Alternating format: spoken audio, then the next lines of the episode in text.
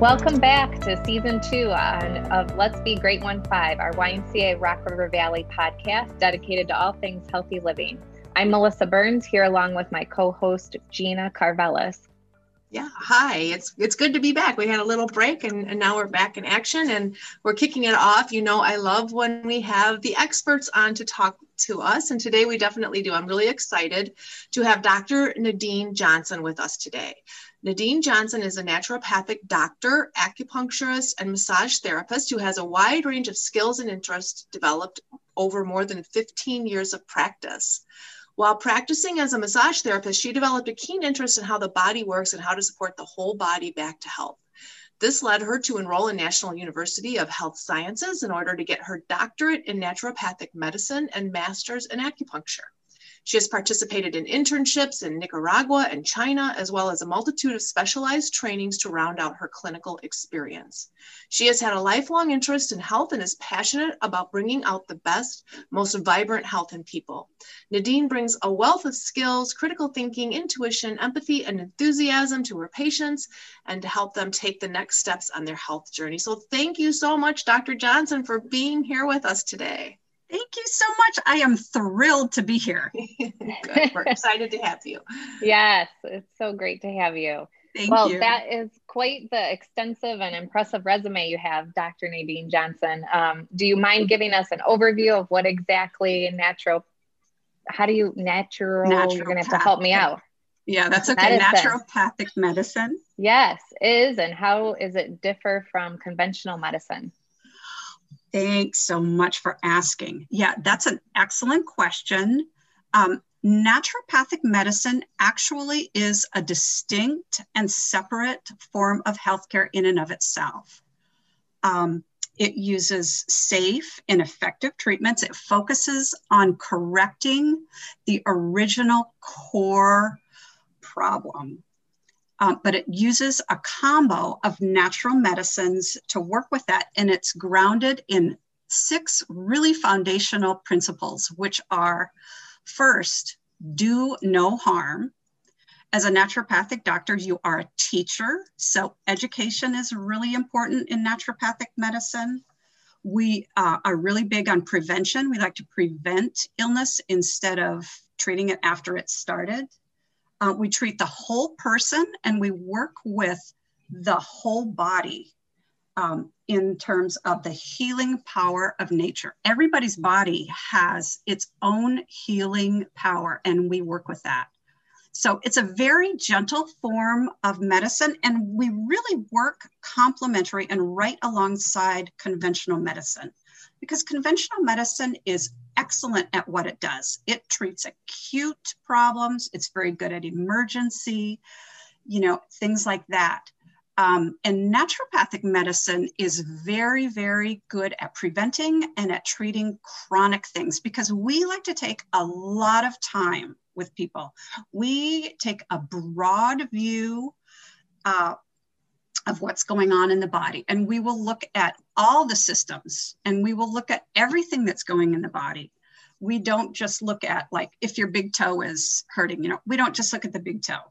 We will look at, well, um, you know, what's your exercise? How's your sleep? What are toxins that, you know, you're intaking? What's your diet like? What's your stress level? So it's really wide ranging, um, but very, very uh, gentle at the same time. Okay, great. That that's uh, it's it's so interesting. It really is, and I'm not that familiar with it, so I'm probably going to ask a lot of questions. Um, I, I love the idea of sort. It, it sounds to me like it's it's not just treating a problem, but it's getting to the root of that problem. So sometimes you go and yeah, you have an ache or a pain, and they give you something for it. But this is more. Well, why do you have that ache or pain? Correct. Like take the take the idea of migraines, for instance. So, you know, you might go to a conventional doctor and they'll give you Imitrex or whatever, you know, a drug. And, but if you come to a naturopathic doctor, they will look at, well, what are your hormones doing? Are they out of mm-hmm. balance? Are yeah. you eating foods that you're intolerant to and mm-hmm. they're triggering off something? Are you getting enough exercise to handle your stress? Mm-hmm. enough water? So right. yeah, we look at all the foundation, foundational things to treat an issue. Okay. So I'm curious then, is there additional training involved to become a naturopathic doctor? And what does that involve?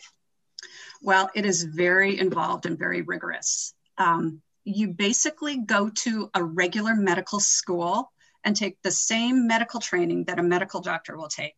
Like okay. we have cadaver dissection, we have pathology, we mm-hmm. have, you know, drugs and stuff like that.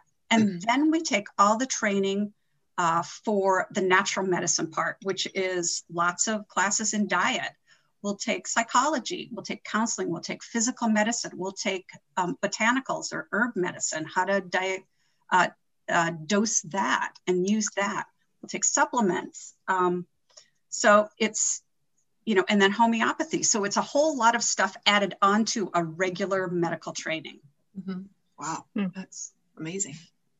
Yeah, it's very interesting, you know, to um, be able to mix both worlds, like you said, work along right right alongside, you know, traditional medicine, you know, for yes. example, and um, you talked about, you know, emergencies and um, it's just i just thinking back to um, some of our clients that we see at the y and just members you get to know you know it would be great to refer them if this isn't working for you try this you know mm-hmm. and so I think yes. this would be uh, definitely because uh, a lot of times people come to us at the Y and uh, we learn so much more than what we're certified for, right? And so it's great to have these resources in our back pockets uh, to just listen to them because at the end of the day, we just want to help.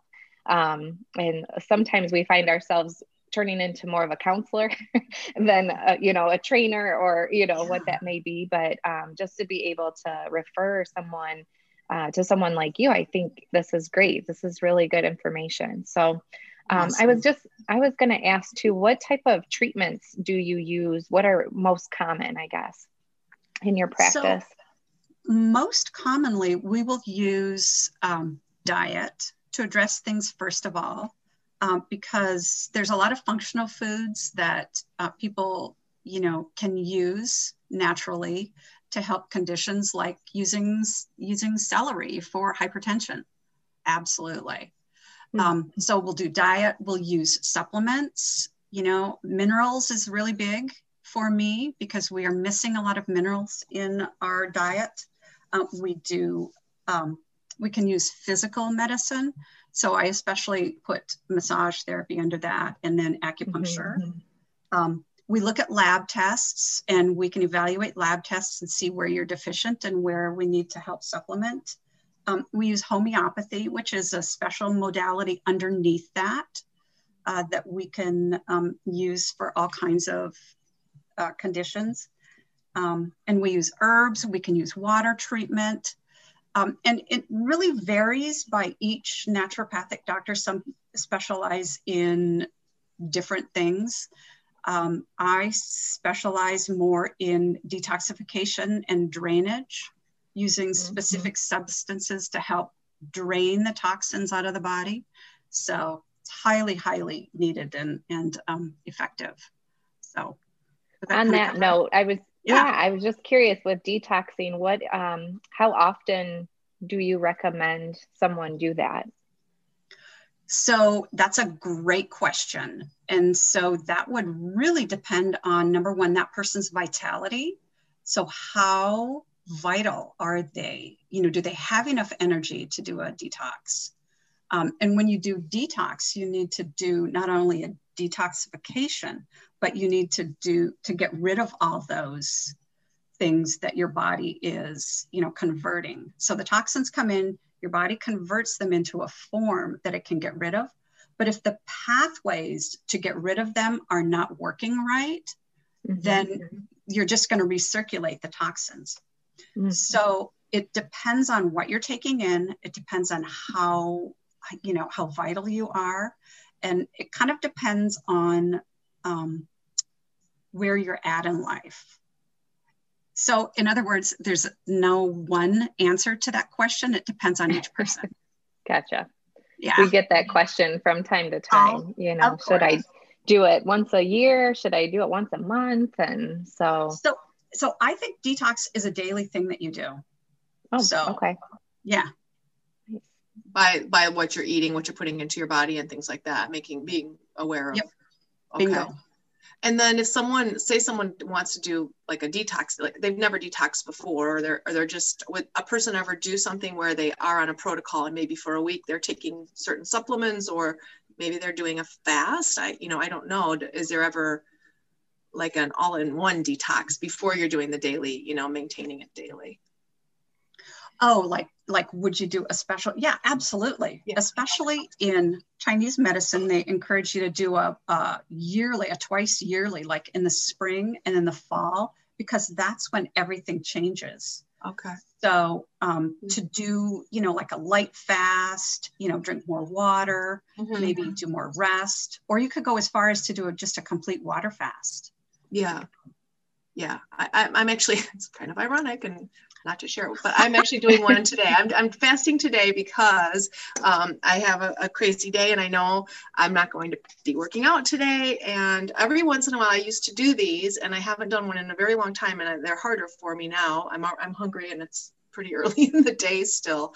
But Mhm. um, I've just done some research and read about, you know, autophagy and things like that that happen after an extended fast. So that that's really all of this is really super interesting to me. Um like i'm we're gonna we're gonna wrap this up and i'm going to book an appointment but um and so that makes me wonder and i bet you our listeners will be too this type of treatment is it usually is this something that is covered by standard you know medical insurance policies?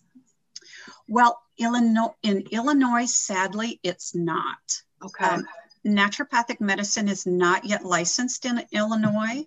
Our professional organization is in the process of getting it licensed.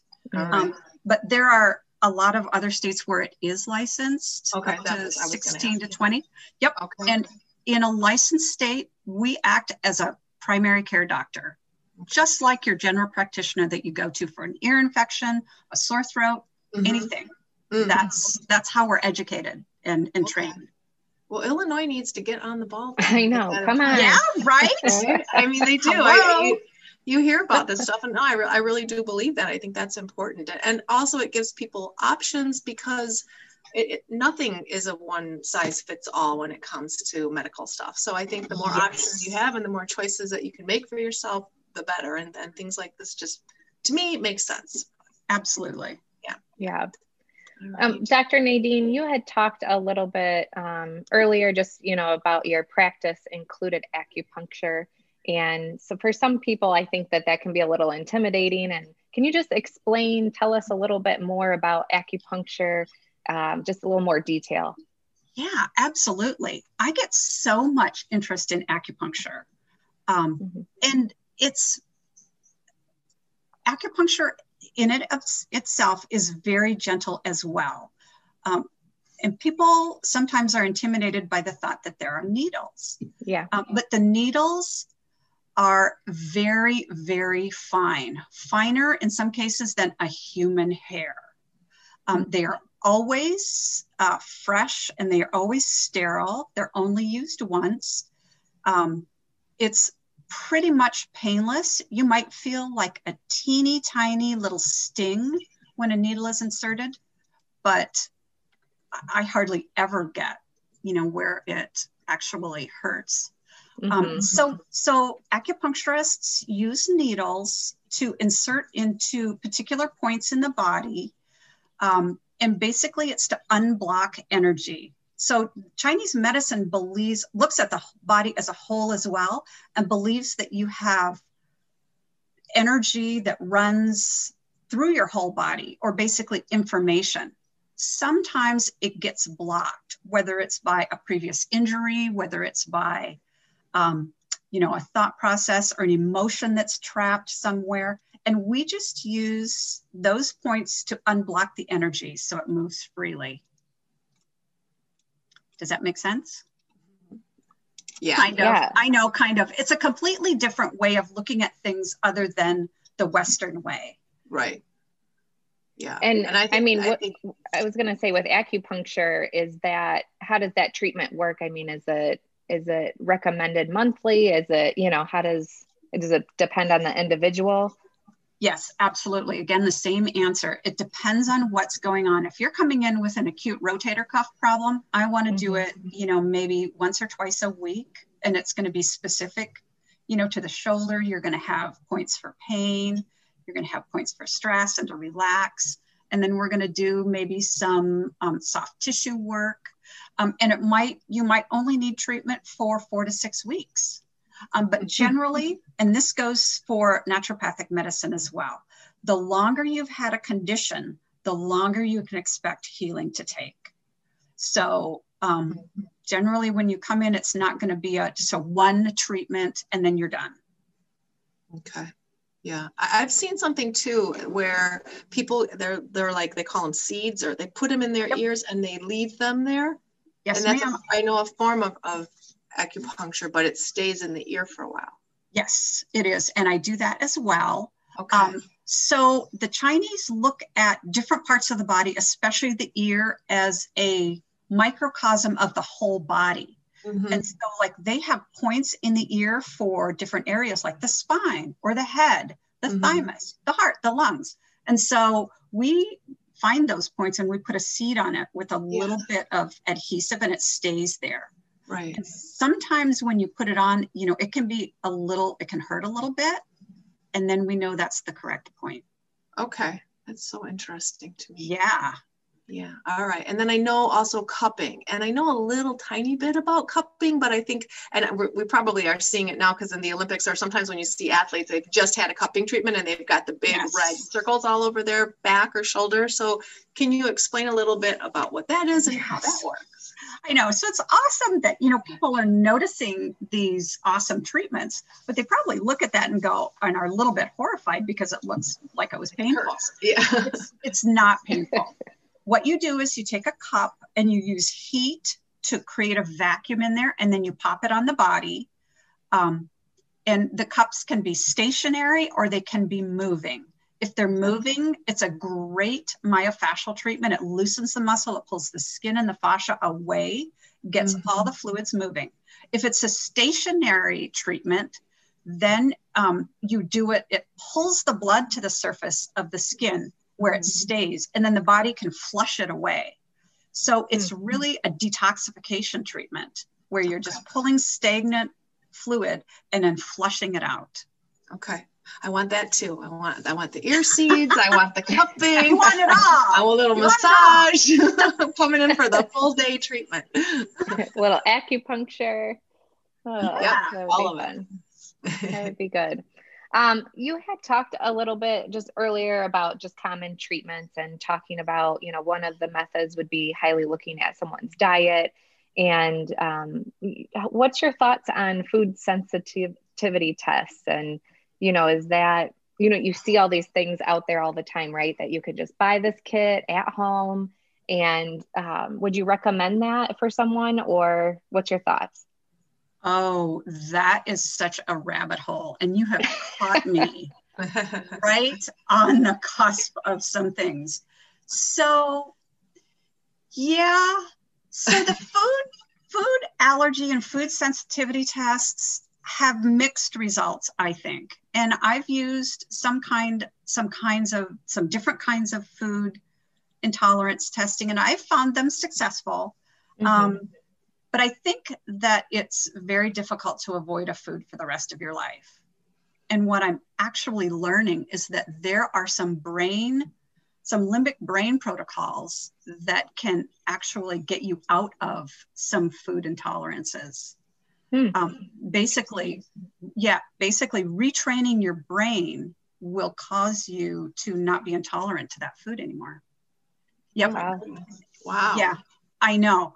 So, so I don't do a lot of food testing. I will. Um, there is a test that I'm really interested in called the pulse test, where you first thing in the morning you get up and you the first thing that you eat you take your pulse. If your pulse increases, then you that food is stressing your body out. Oh so, my goodness. Yeah, right. I would be more likely to use a test like that where I can personally put my hands on someone and say, "Yep, your body is stressing out with this food." Mm-hmm. So um, I tend to use more personal tests rather than send them for a bajillion lab tests. Mm-hmm. So I don't know if that really answered your question. It's kind of a roundabout way to say that uh, food allergy testing and food intolerance testing is is a little bit dicey at best, in my opinion. Yeah. Okay. Well, and I think it, I mean, I feel like as you age, you know, your hormones change, your body's changing. And um, at least in my own personal experience, I've noticed that certain types of foods affect me now as I'm getting older versus, you know, when yes. I was younger. Um, and I always joked around before that um, I'm lactose intolerant, and I knew that at a young age.